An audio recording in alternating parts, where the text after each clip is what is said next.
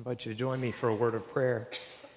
Lord, I'm thankful for your servant James and this epistle we've been studying all summer. I pray this morning that you'd help me as I preach and for each one of us to be filled with your spirit and that we might have the fruits of your spirit. And I ask this in the name of Jesus. Amen. You may be seated. I stole uh, Jordan's scripture sheet because it tells the page number of where we are in, in James. It's page 1013 in the Pew Bible if you want to uh, follow along. Um, but I was blessed this morning when I walked into the church for the early service because our baptismal font was turned the right way. We have, we have an eight sided baptismal font, and written, inscribed with wood carvings in the Greek words are the fruits of the Spirit from Galatians 5. And the one I want to focus on this morning was facing you as, as soon as you walked in. I'm sure none of you stopped to look at it, but it, it's there on your way out. You can check it out. And it's the Greek word macrothumia. It's a compound word of macros, which means a long distance, and thumos, which is an emotion, a strong passion or feeling. And we translate it as the word patience, but it's patience to carry some kind of a, a weighty emotion for a long distance. So think of patience not as someone who doesn't seem to get easily upset because they're not really having the emotion. It's someone who is upset but is managing the emotion for the long distance. They're not snapping to a quick judgment or uh, an outburst or reacting in some way. They're able to, to carry that anxiety or that emotion for the long distance. So I want to start with a question, and I wrote the question on here the wrong way. I wrote, Are you a patient person? But let me change the question to, do others think that you are a patient person? If you're married or have a friend with you, ask them, hey, do you think I'm patient? It, it'd be helpful to hear that. So just think about that. Where are you with this subject of, of patience? Now, 50 days after Jesus rose, he took his 11 disciples and the others that had been part of their faith community over the Mount of Olives as far as Bethany, and they knew he was going to heaven. And they said to him, Lord, at this time, are you going to restore the kingdom to Israel? And his answer was, It is not for you to know the seasons or times that the Lord has appointed according to his own authority. And then he ascended into heaven, and they were left staring up at the sky. It's not for you to know the seasons or the times. And I think we have a problem with the passage of time, or rather, our perception of the passage of time. Things feel slow to us. It seems to be made worse by suffering. If you're in a hardship, time slows even more down and it drags on and drags on. And as we say, time flies when you're having fun. If you're in a good season, time goes by real fast. So suffering tends to exasperate um, our sense of the passage of time and makes it slow down. It seems like we're there in agony forever. And this is James writing to a church that was experiencing suffering and hardship. now, consider this is not a new concept to the New Testament days. This goes back as far as there have been people. King David writes in Psalm 13, which the ESV heading calls, How long, O Lord? It's in there four times. He says, How long, O Lord, will you forget me forever? How long will you hide your face from me? How long must I take counsel in my own soul and have sorrow in my heart all the day? How long shall my enemy be exalted over me? Consider me and answer me, O Lord. And the psalm goes on. He's struggling with the passage of time and the fact that the Lord seems slow to answer his prayer. Now, James, or excuse me, Peter, the apostle, also addressed this in 2 Peter 3. And he says, Don't overlook, overlook this one fact, my beloved, that with the Lord, one day is as a thousand years, and a thousand years as one day. And as Curtis uh, said a couple weeks ago, then it's really technically only been two days since Jesus returned to the Father. By that accounting, if it's a thousand years, is one day. But then he says, The Lord is not slow. He's not slow to fulfill his promise, as some count slowness, but he is patient. There's that word again. He is patient toward you, not wishing that any should perish, but that all should come to repentance. But the day of the Lord will come like a thief, and then the heavens will pass away with a roar, and the heavenly bodies will be burned up and dissolved, and the earth and the works that are done on it will be exposed. So there is a great and terrible day coming, and the Lord, because He loves us, is being patient with the return so that everyone can come to a saving knowledge of His goodness. He's patient.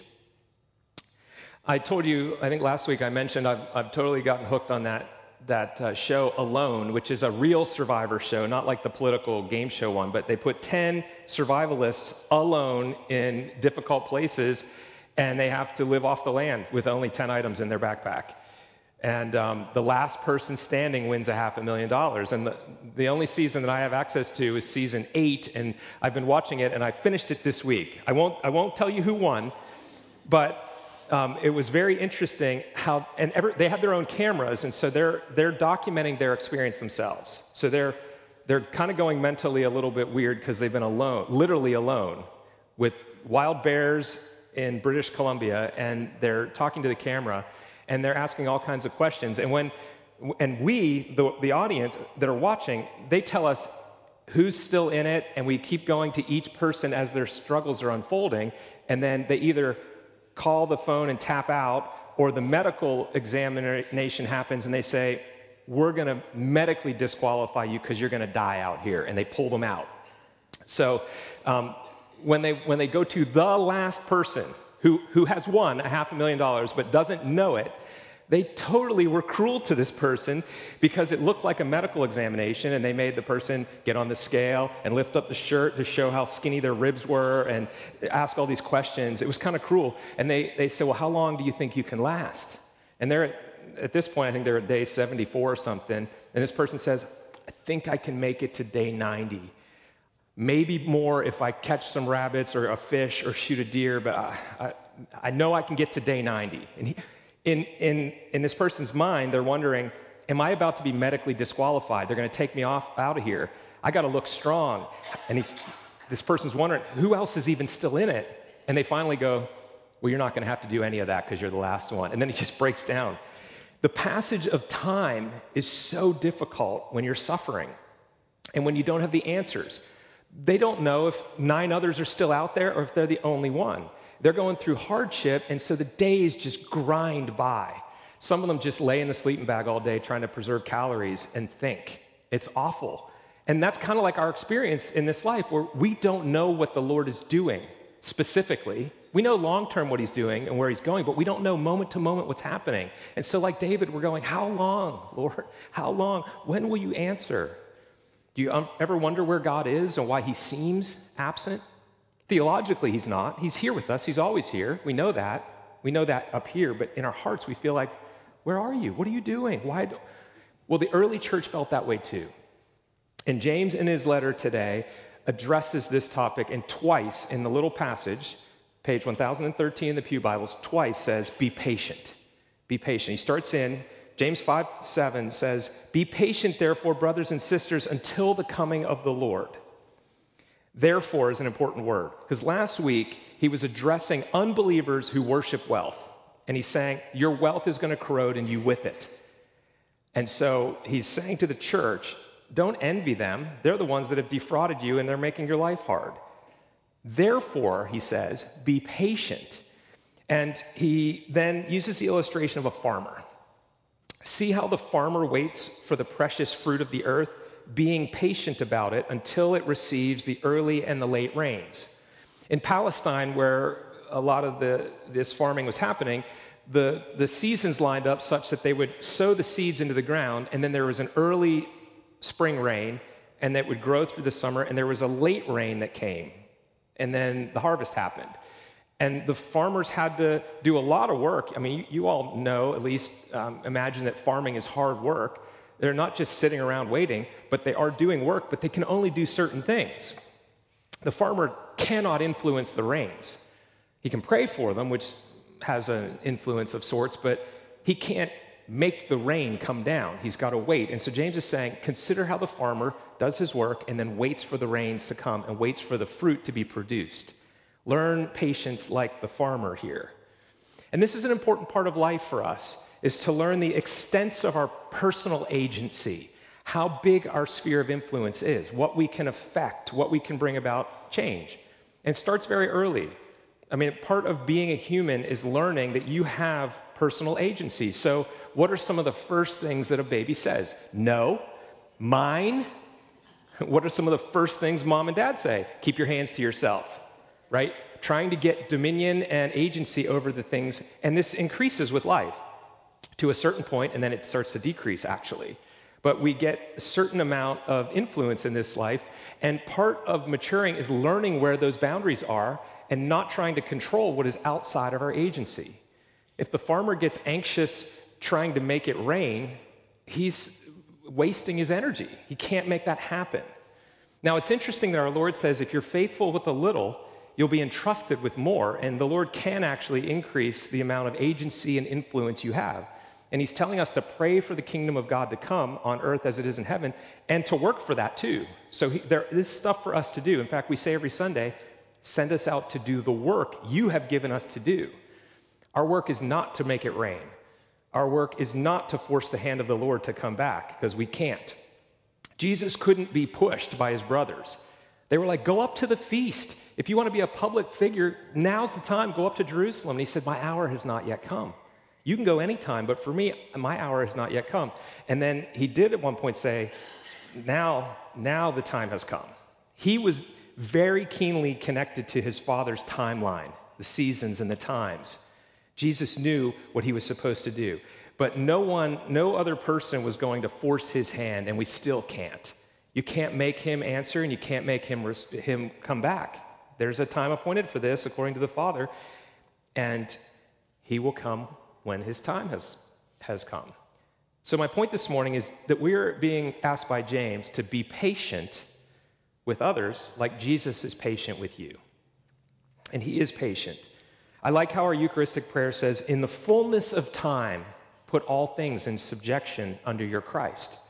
The day is coming when all things will be put under his, his dominion. Right now, there's a lot of pirates running around grabbing stuff that we shouldn't be grabbing, and he allows this to go on for a season. But be patient, like the farmer. Now, the second time, the next verse, in verse 8, James says to them, You also be patient, establish your hearts, for the coming of the Lord is at hand. Establish your hearts. This idea is hearkening back to where James has called them double minded, as opposed to being a single minded heart, a, a, person who's trying to do multiple things. He says, What causes quarrels and fights among you? Is it not that your passions are at war within you? That's a, a heart that is not established. Or we mentioned at one point in this sermon series that a spring can't put out fresh and salt water. It can only do one or the other, it can't do both. So establish your hearts. And the word establish here is the same one that is used for when Jesus in Luke chapter 9, it says he set his face toward Jerusalem. When the time had come for Jesus to go and pay for our sins on that cross, he set his face for Jerusalem. He established his course. Same word here. So James is telling us establish our hearts. But how? I mean, how do we actually do that? Well, I'm just trying to stay faithful to what the text in front of me is saying, and I want to look at a couple of things that James says. One, in verse 9, he says, Do not grumble against one another, brothers and sisters, so that you may not be judged. Behold, the judge is standing at the door. So, right away, he starts to protect the community of faith. You know, when we're suffering, the ones that we are, if we don't have patience, the ones that we're tempted to lash out against and grumble against are those that are closest to us, right? It's your friend that takes it, it's not some distant person even if you're grumbling against some distant person, it's your own family and friends and your community that has to hear it. He's saying, don't grumble against one another. Faith community is so important for us to establish our hearts. I mean, instead of uh, tearing down the community, the community of faith is the, is the people that share in your hope of the return of Christ and the resurrection. We actually are encouraged because we know he's coming back and will put things right. And so when I'm tempted to lose my patience, somebody else can say, well, hang on, he's still Lord. I mean, that psalm that we read this morning during worship, it's all about there's, there is no one that equals you. You are Lord, you're in charge. And, and the community of faith can encourage that. But grumbling within the community of faith has no place. The disciples grumbled. Which one was going to be more important? Which one's going to have the better seat when the kingdom comes? They were grumbling among themselves because their hearts were not yet established on the Lord's mission. The Israelites grumbled in a really bad way. They saw incredible miracles, the parting of the Red Sea, manna coming down from heaven, and they grumbled. I'm tired of this miraculous bread from heaven. By the way, I would have done it too. So it's not like I'm standing here better than them. I would have done the same thing. God, we're going to die. Where's the water? Where's the grumbling? And they grumble and they grumble. And he does miraculous things and they grumble and grumble and grumble. And that's that's our, our heart problem. You know, C.S. Lewis wrote a book called The Great Divorce. It's not about marriage, but it's about the separation of heaven from hell.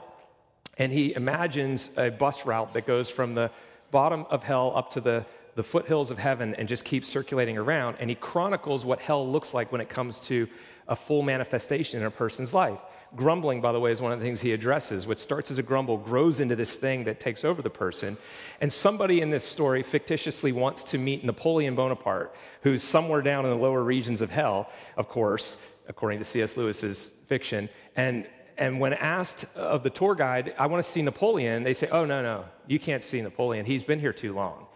Well, why? Why? What's the deal? Well, because of the grumbling that happens, there is a constant separation in hell you can't tolerate one another because you're all so full of yourself that you keep moving on and building a new town and moving on and building a new town. And as soon as there's grumbling, a new town. It's, it's the exact opposite of building community. It's tearing community down. And, and it's like this again, this is fiction, this is C.S. Lewis imagining, but it's this expanse of distance and no community because of grumbling. It actually is total aloneness with your sin and nothing else. It's the hell by definition is the absence or separation from God, the absence of God. And so this is a horrible thing. And, and James is saying, establish your hearts by not grumbling against one another within the faith family, but actually the opposite would be encourage one another. And all the more as we see the day coming. So be patient with one another because our Lord is patient with you. He's, he's not slow, he's patient. Also, um, then, then he goes on, James goes on and he says, um, as an example of suffering and patience, brothers and sisters, take the prophets who spoke in the name of the Lord. And it's interesting, the prophets came and gave the word of the Lord to a culture that didn't want to hear from God. And so they were directly persecuted. They were, they were constantly speaking and then being rejected. Jeremiah probably is, has the worst story of it. It was really hard for him to be a prophet because people didn't want to hear what he had to say. And he kept patiently saying the word that the Lord had for them and had to, had to suffer this. Now, James does something interesting in here, and I'll let you think through the difference. He uses the word patience, and then he uses the word steadfast. As an example of suffering and patience, take the prophets who spoke in the name of the Lord. Behold, we consider those blessed who remain steadfast. And you heard of the steadfastness of Job. So, Job, if you know the story, has been suffering because God has allowed Satan to test him, because Satan is saying the only reason Job is faithful is because you've blessed him so richly. And God says, Fine, take the blessings away. You can harm him, just don't take his life. And Job doesn't know that this whole conversation is going on. Much like that show alone, they don't know what all that we know. We get, as the reader, heaven's eyes view of Job's situation, but all Job knows is sulfur fell and destroyed his crops, and his, his, he's got sores on his body, and his family's all died, and it's just like calamity after calamity. He doesn't know where he's got an invisible enemy, whereas the prophets had direct enemies that were fighting them. So there's two different words here, and we've got patience and steadfastness. And here I found a, a, a helpful comment that said, Patience is the self restraint which does not hastily retaliate against a wrong. And steadfastness is the temper which does not easily succumb to suffering. So, in the one case, you've got general suffering that's causing you to want to break and succumb. Whereas with patience, you've got something that is a specific thing harming you and you want to attack it. The words are very close, obviously, but James says consider both the prophets who were attacked by people that didn't want God's word and Job who had this suffering and didn't even know where it was coming from. But how much we love steadfastness. I mean, don't you love the movie Rocky? Because that guy's ter- he's a terrible boxer, but he just can be punched in the face so many times without passing out. He's just steadfast to get to round 10 right? He just wants to stay in there. He's steadfast, and we love it. We love it because he doesn't give up. We appreciate this. We like steadfastness, it says in verse 11. And then I think here's our motivation. This is where this comes down to. Not just that the Lord is patient with us, but he has compassion and mercy for us. It says in verse 11, you have seen, uh, uh, you, said, you have heard the steadfastness of Job, and you've seen the purpose of the Lord, how the Lord is compassionate and merciful. You know, the scriptures say that the mercies of the Lord are new every day. Mercy is, is not getting what you deserve. You and I deserve something, and we don't get that judgment or whatever that is because God, in His mercy, holds it back from us. He's compassionate upon our situation. This is who our God is. And if we start to look for His mercies in our life and go, wow, you know, except by the mercies and grace of God go I, I realize I'm only standing here because God has been compassionate on me. It will help with developing patience. Now, none of us can do this in our own strength. That's why it's one of the fruits of the Spirit from Galatians 5. It's why it's engraved on our baptismal font, because we pray for the Holy Spirit in, in, the sacraments. We need His Spirit to help us grow in patience, to be able to withstand the sufferings, the attacks, the difficulties of this life. I want to encourage you to be patient with others because Jesus is patient with you, and ask the Holy Spirit to empower you to do that. So I'm going to pray now, and I want to encourage you to bring the attacks or the suffering or whatever conflict you might be experiencing before the Lord and ask Him to help you be patient in that situation. Would you pray with me? Lord, this topic of patience is so difficult for us. We have many trials, as you know. And sometimes, Lord, we get short sighted and forget what is coming. Lord, would you lift our sights would you help us establish our hearts? Would you help us press into the faith community and be encouraged by our brothers and sisters who also carry your name? I pray that you'd be pleased with our offering. I ask this in the name of Jesus. Amen.